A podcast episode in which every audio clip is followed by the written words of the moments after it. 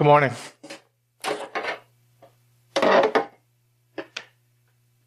We are searching for serenity, and we began this series by pointing out that God doesn't give serenity, which is the way the Serenity Prayer, again, the more popular version, but the original one by Reinhold Niebuhr, asked not for serenity, but that God would give us grace to accept with serenity things that cannot be changed. As we're looking at this as a process of learning to live with the tension of unfulfilled needs and unmet expectations, we moved on to deal with the courage to make needed changes and the wisdom to determine what can and cannot be changed. So now we find ourselves in new territory. The best-known version of the Serenity Prayer ends with the appeal to wisdom, but that's not where the original prayer stopped. And so we look on to how he completed this prayer, and this is what Reinhold Niebuhr originally put in terms of the Serenity Prayer. God, give us the grace to accept with serenity the things that cannot be changed.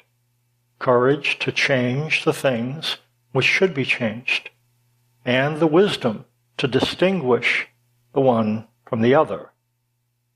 Living one day at a time, enjoying one moment at a time, taking, as Jesus did, this sinful world as it is, not as I would have it, trusting that you will make all things right if I surrender to your will, so that I may be reasonably happy in this life and supremely happy with you forever in the next. So this morning we come to think about living one day at a time, enjoying one moment at a time. It sounds simple enough, living one day at a time, enjoying one moment at a time, but it's very, very hard to live a day at a time. We're told to do so biblically. Therefore, do not worry about tomorrow, for tomorrow will worry about itself.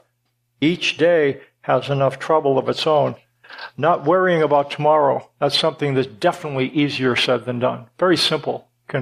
It kind of can reduce itself into two brief sentences. This is very, very difficult. If we could figure out how to do this, we could sell this and market it all over the globe. Everybody is trying to look for a way to keep worrying at bay and to live a day at a time and enjoy a moment at a time.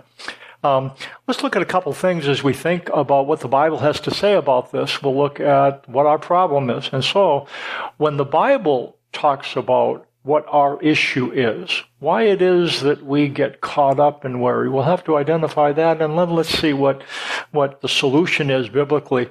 As we think about our problem, here's what the writer to the Hebrews said, "Take care, brothers, lest there be in any of you an evil, unbelieving heart, leading you to fall away from the living God. But exhort one another every day, as long as it is called today, that none of you may be hardened by the deceitfulness of sin. For we have come to share in Christ, if indeed we hold our original confidence firm until the end." The thing about the passages that we'll look at is that they talk about today. And that's what we find here. What are we supposed to do today? Worrying is about being caught up with tomorrow. What if? Oh, no. What if? Oh, no. What if? Oh, no.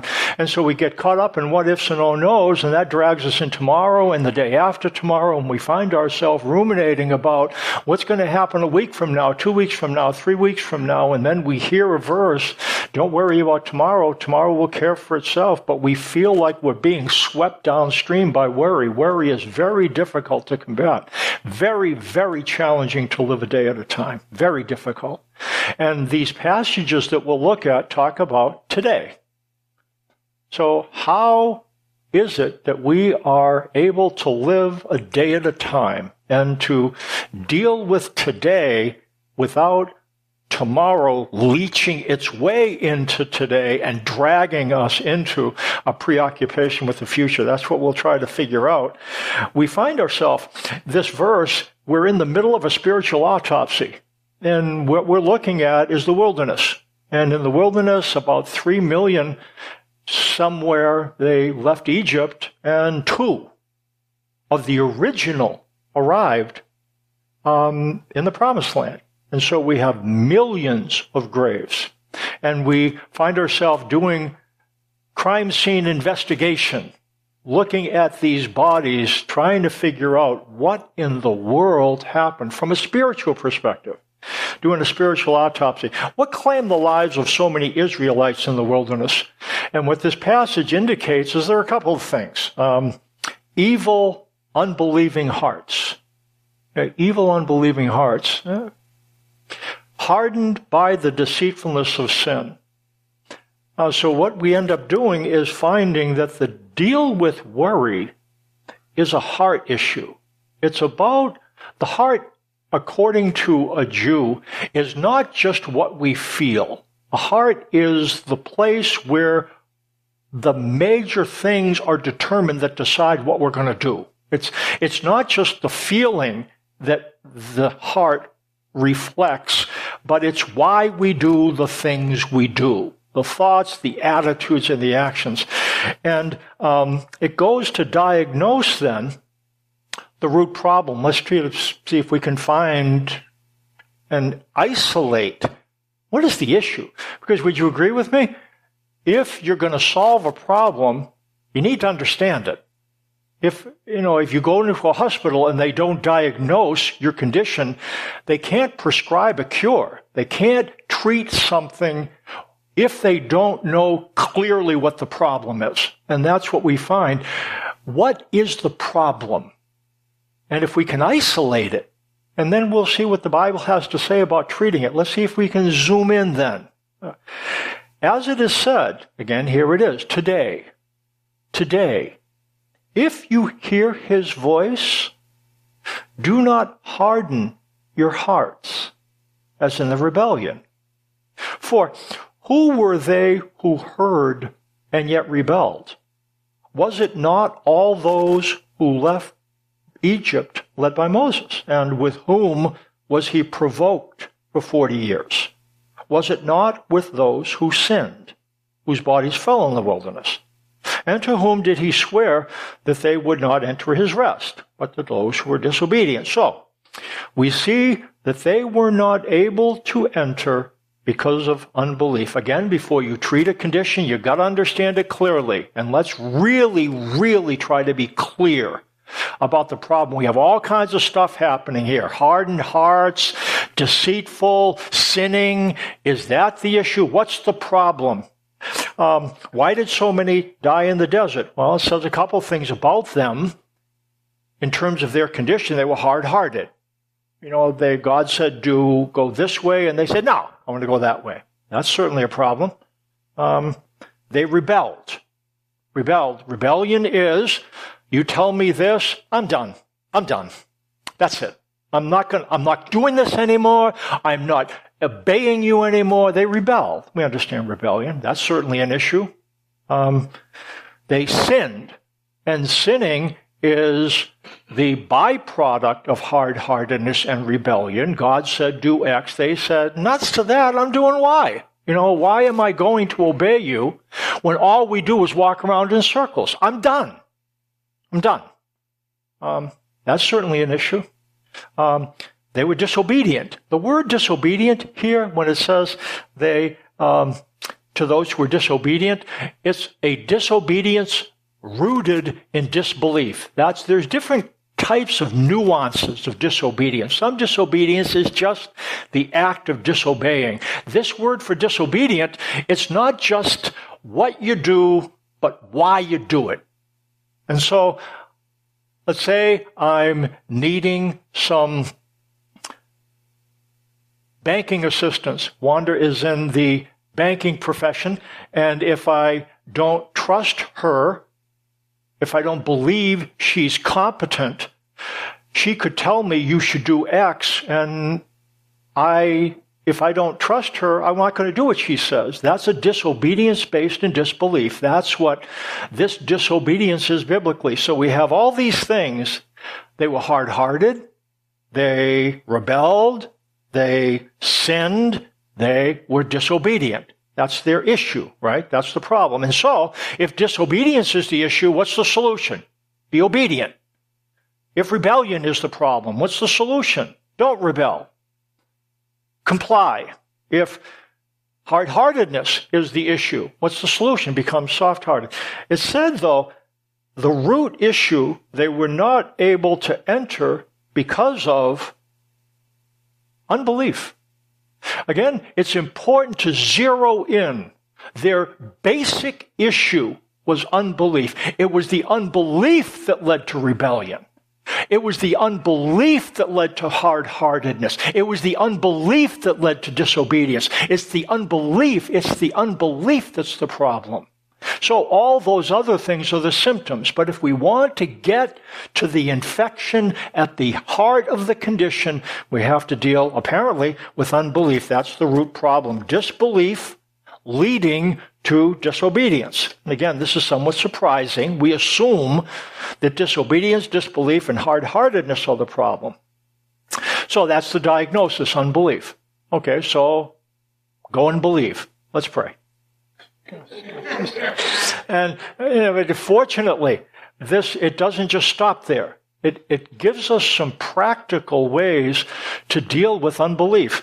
Let's look at God's solution.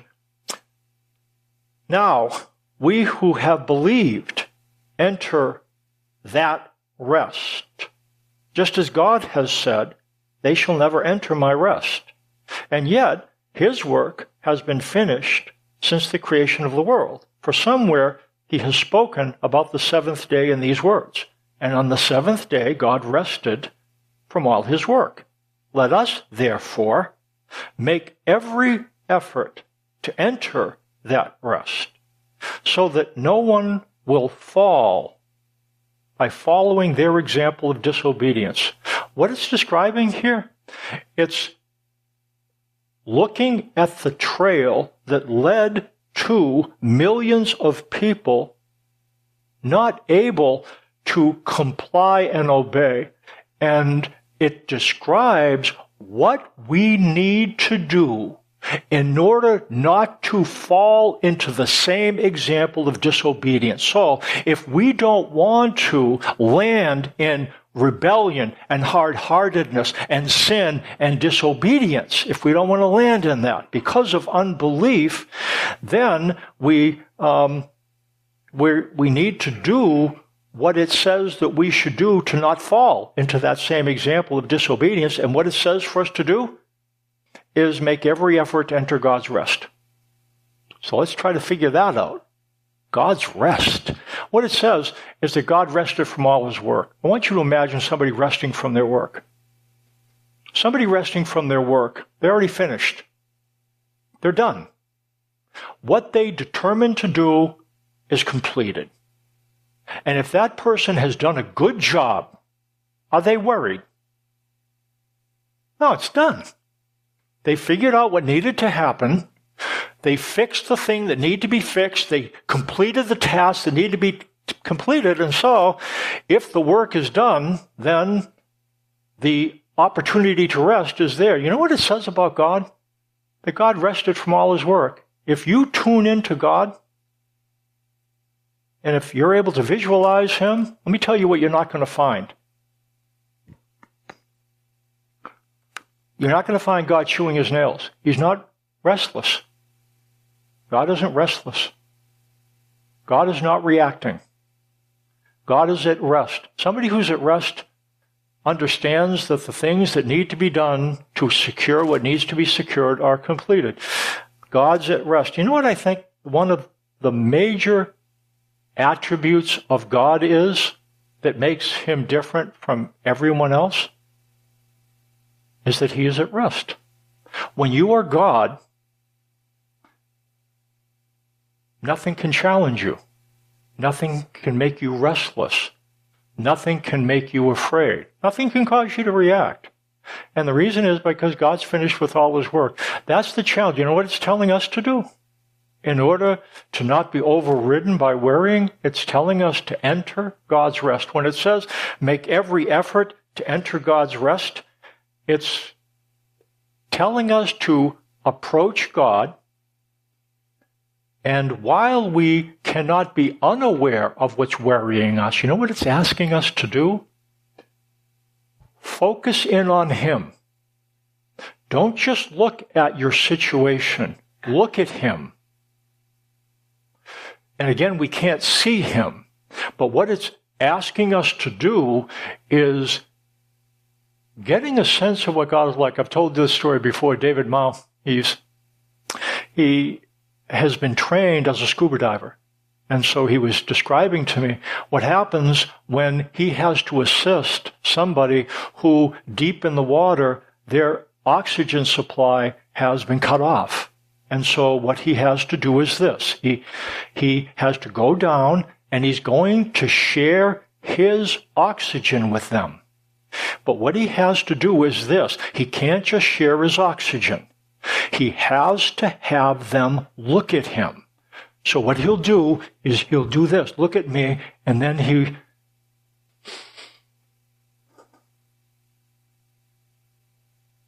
has to model, breathe in and breathe out. Because if this person gets the oxygen, it's not going to help. So he needs to not just give them oxygen, but help them breathe. He has to, so that they can model his rest. That's what the writer is suggesting. There are all kinds of things happening in our world that are frightening. That's where worry happens, doesn't it? What if the Delta variant spikes in South Dakota? What's it going to mean? Are we still going to be able to meet? Are you still going to be able to work? There are things to worry about. There are things to be concerned about. If we dial God in, we don't find reactivity. Now, that's interesting. It can feel, well, that's kind of concerning. We might want God to be upset, but He isn't. God is at rest, and we are to enter His rest. Rest, again, is the prerogative of when you're God. Rest is also the state of mind who would represent God. With the high priest in the Old Testament, the high priest represented God. It was not permitted for the high priest to do one thing. When things weren't looking good, most people, when they were reacting to some catastrophe, they would take and tear their garment as a sign of grief, or they would put dust on their head as an external expression of mourning. A high priest was not allowed to do that. And it's interesting, the people who represent God were not allowed to appear too restless. You know why? Because God's not restless. And if you're going to represent God accurately, restlessness is not going to cut it, because God is not restless. He's not biting his nails wondering what's going to happen if the wrong person wins the next election. He just is not. He understands that everything is going to work out. He's not worried. So what it ends up saying in this passage, let us therefore make every effort to enter his rest, so that no one will fall by following their example of disobedience. So here's the deal. What God wants us to do, approach him and think about him and what he is and is not worried about, and enter his rest. So let me tell you what entering his rest is not. Entering his rest is not exiting my restlessness. If I am going to enter God's rest, I don't need to put all my restless thoughts aside. I don't need to do that, because he doesn't say exit your restlessness. He says enter his rest. I hear sometimes where individuals, when worship, they would indicate, take all your concerns and burdens and put them aside and just come and think about God. And that's not what he says. Don't set your burdens aside. Come with your burdens in your hands, but enter his rest. So it doesn't mean exit your restlessness, nor does it mean that God enters your restlessness and fixes it. If you enter God's rest, you might not be immediately at rest. It doesn't mean that God comes in and he makes them go away like a sedative. He doesn't. Entering his rest is coming before him with a realistic perspective of what you're dealing with, and yet You're holding on to God's promises at the same time. That's what entering God's rest means. That you hold on to your hurt, you hold on to your hope, and you do this today. Today. And guess what you're going to do tomorrow? Hold on to your concerns and hold on to your promises tomorrow. And guess what you're going to do the next day? Yada, yada, yada, yada, day at a time. That's the way that's what it's describing. When it says make every effort to enter God's rest, you know, it's funny. It comes from the Greek word from which we get the word speed, hurry. You know what it's saying?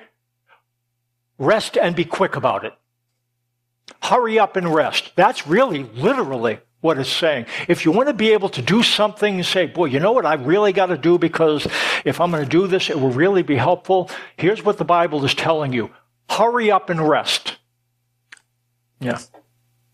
If we hear his voice, he's saying, enter my rest. How do we do that? Okay. One more verse. So it says, therefore, since we have a great high priest who has gone through the heavens, Jesus, the Son of God, let us hold firmly to the faith we profess, for we do not have a high priest who is unable to sympathize with our weaknesses, but we have one who has been tempted in every way, just as we are, yet was without sin. Let us then approach the throne of grace with confidence, so that we may receive mercy and find grace to help in our time of need. We talk about a word, a Greek word. It's the one Greek word that I'd encourage you to at least know so you're familiar with it. It's the word right there, that word, confidence. The word confidence, it comes from a Greek word, parousia. And this is what parousia means. Let's say we're in the Roman Empire and you're Roman citizens. Let's say you're Roman citizens, and who am I going to pick on? Lorraine is not a Roman citizen. Lorraine is not a Roman citizen. You are all Roman citizens, and so I am a Roman authority, and so I'm conducting a public meeting. And so I'm going to tell you about taxes that we're going to impose and things like that. Anybody have anything to say? Galen, sure. Okay, what do you, okay, Lorraine might, okay, okay. Anybody else? You know, so confidence means that if you're a Roman citizen, you have the right to speak freely, and you can say to me things that you would want to say. But if you don't have the freedom, because you're not a Roman citizen, Lorraine can't talk. So here's what it says. We have confidence to enter the throne of grace. You know what God wants from you then? Not to be like Lorraine. What God wants from you is he wants you to speak freely with him, to come to the throne of grace and speak freely with him. And here's what he says will happen. If you learn to do that, you will receive mercy and find grace to help in time of need. Entering God's rest, you know what it means? Coming, inhaling God's commitments, his promises, exhaling your concerns. You know what they say it's good to do when you're worried? Breathe.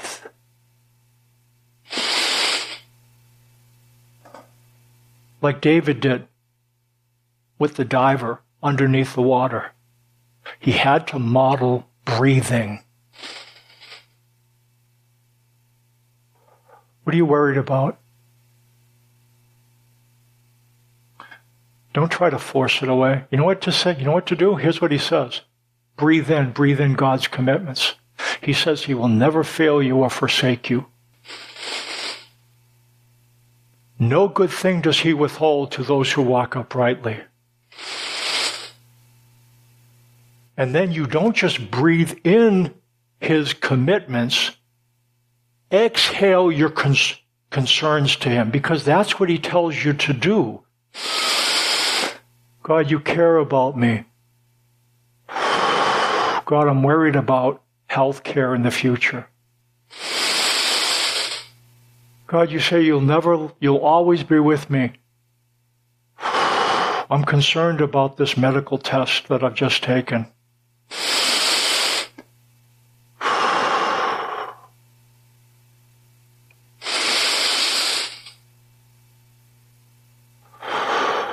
Inhale his commitments. Exhale your concerns. And what you'll find It doesn't make your issues go away, but you can tolerate them better today. When applied to the throne of grace, speaking openly is a command, not a suggestion. This is what God wanted to teach the Israelites in the wilderness. I've said this before. In the first year when they were in the wilderness, what God told Moses, okay, here's what the deal is. There's no water. I want you to come, and there's a rock, and I want you to hit the rock. So what did Moses do? He came. There was no water. He took his staff, hit the rock, and what happened? Water came out of the rock. So let's let 39 years pass. Wandering in circles. Millions of Israelites died. And do you remember why they died? I know you remember the problems. It was hard-heartedness and sin and rebellion and disobedience. But do you remember what the root problem was? Unbelief. Unbelief. So, in the 39th year, here's what God told Moses to do. I want you to take, I want you to go to the rock, and I want you to talk to it. What did Moses do? Did he have a discussion with the rock? He took that thing and whacked it a couple of times. And you know what God said? You didn't treat me as holy. You know what God wanted to teach them in the wilderness? Don't strike the rock, talk to it. You know what God wants to teach you? And me? About the things you're worried about? He wants you to talk to him about them. He wants you to talk to him. And you know how you do that?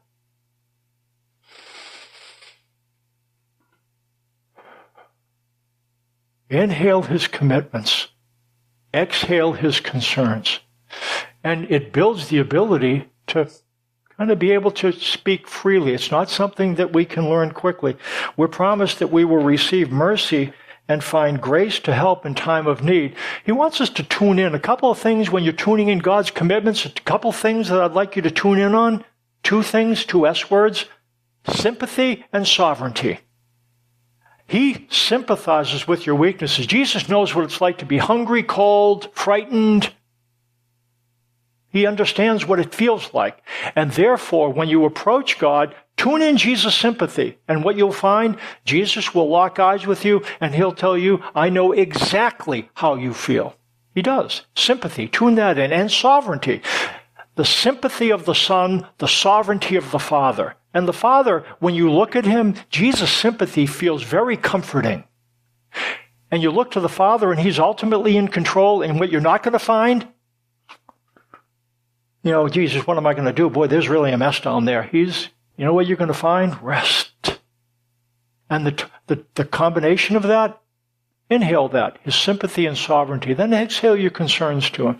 And the reason you do that is not to eliminate worry, but to be able to tolerate it. What day? Today. Today. Talk to him today about today's issues. And you receive mercy and find grace to help. So his last question we'll talk about really quickly. What do we talk about? So what does he want us to pray to him about? Last verse. Don't be anxious about anything. Okay? But in everything, by prayer and petition with thanksgiving, present your requests to God. And the peace of God, which transcends all understanding, will guard your heart and minds in Christ Jesus. What should you ask for according to this verse? Doesn't stipulate. Doesn't tell you. It doesn't say, ask about this, don't ask about that. You know what it just says? Present your requests. And it doesn't tell you what they are because it doesn't need to tell you what they are. Just the things that you're concerned about, ask him about those things. That's what it says. So, present your requests. Why should we ask God for these things? How many of you, when you've requested things from God, have gotten everything you've requested? Come on, put your hand down. No, don't be shy. Come on. Nobody. So that's the problem. You know, Mike, I've tried that. And I've asked him about things, and I haven't gotten them. So I'm stuck. What does he say he'll give? It says, if we ask things, it says the peace of God, which transcends all understanding, will guard your heart and mind in Christ Jesus. He doesn't promise that you'll get what you ask for. What he does promise you is that you'll get what you're looking for. And you know what you're looking for? A way to deal with today's worries today. Peace will form a protective perimeter. Worries are like orcs. You know, if you see the orcs in the Hobbit movies, you know, there's just too many of them. And worries are like that. They just bombard our brain. Peace is how God creates a protective perimeter that allows our mind to put his promises in a place that we can appreciate them. It can happen that there's so many worries that get in the way that we can't see God's promises at all. It's like he disappears. And when we present our requests, it says the peace of God creates a protective perimeter that doesn't get rid of our problems. It doesn't give us everything we want, but what it does give us, the ability to make room for his promises. And what will that do?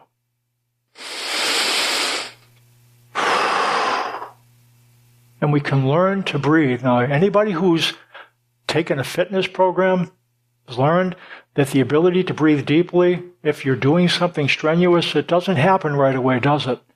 But if you practice it little by little, you know what I found? That expressing my frustrations to God, it would seem to be very natural for me. It's completely unnatural to me. And I have to work at it. That's what I'm finding. And oh yeah, Mike, you used to work at it. No, currently. But it's something worthwhile working on. Let me give you a, I'm going to suggest, and if you can pull this, I'm not sure of the time when you pray. Do you pray in the morning? Is that your best time of prayer when you're waking up? Some of you, when you're waking up, the prayers don't sound, Jesus, Jesus, Jesus, Jesus, you know, and it just kind of floats off in there. Some of us aren't really at our best in the morning. Some of us are our time of prayer. Some of us, you know, bing, you know, and it, some of us the nights. But whenever you pray, it's when you're walking in the morning, at night. Can I encourage you to do something? You know what I'm going to ask you to do? Breathe.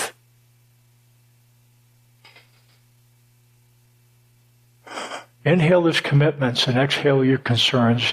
Don't just inhale commitments and not exhale. You know what happens if you inhale and don't exhale? Try it with me. It's going to be okay for a little while, but there'll be a couple of times that you're really going to want to exhale. And the idea, too, you can't just exhale and not inhale.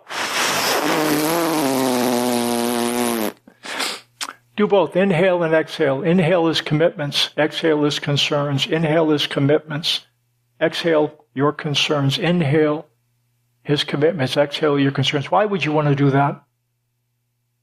Because that's how you enter God's rest. Why would you want to enter God's rest? Because that's how you deal with unbelief. Why would you want to deal with unbelief? Because that's the root of the problem. Let's stand for closing prayer.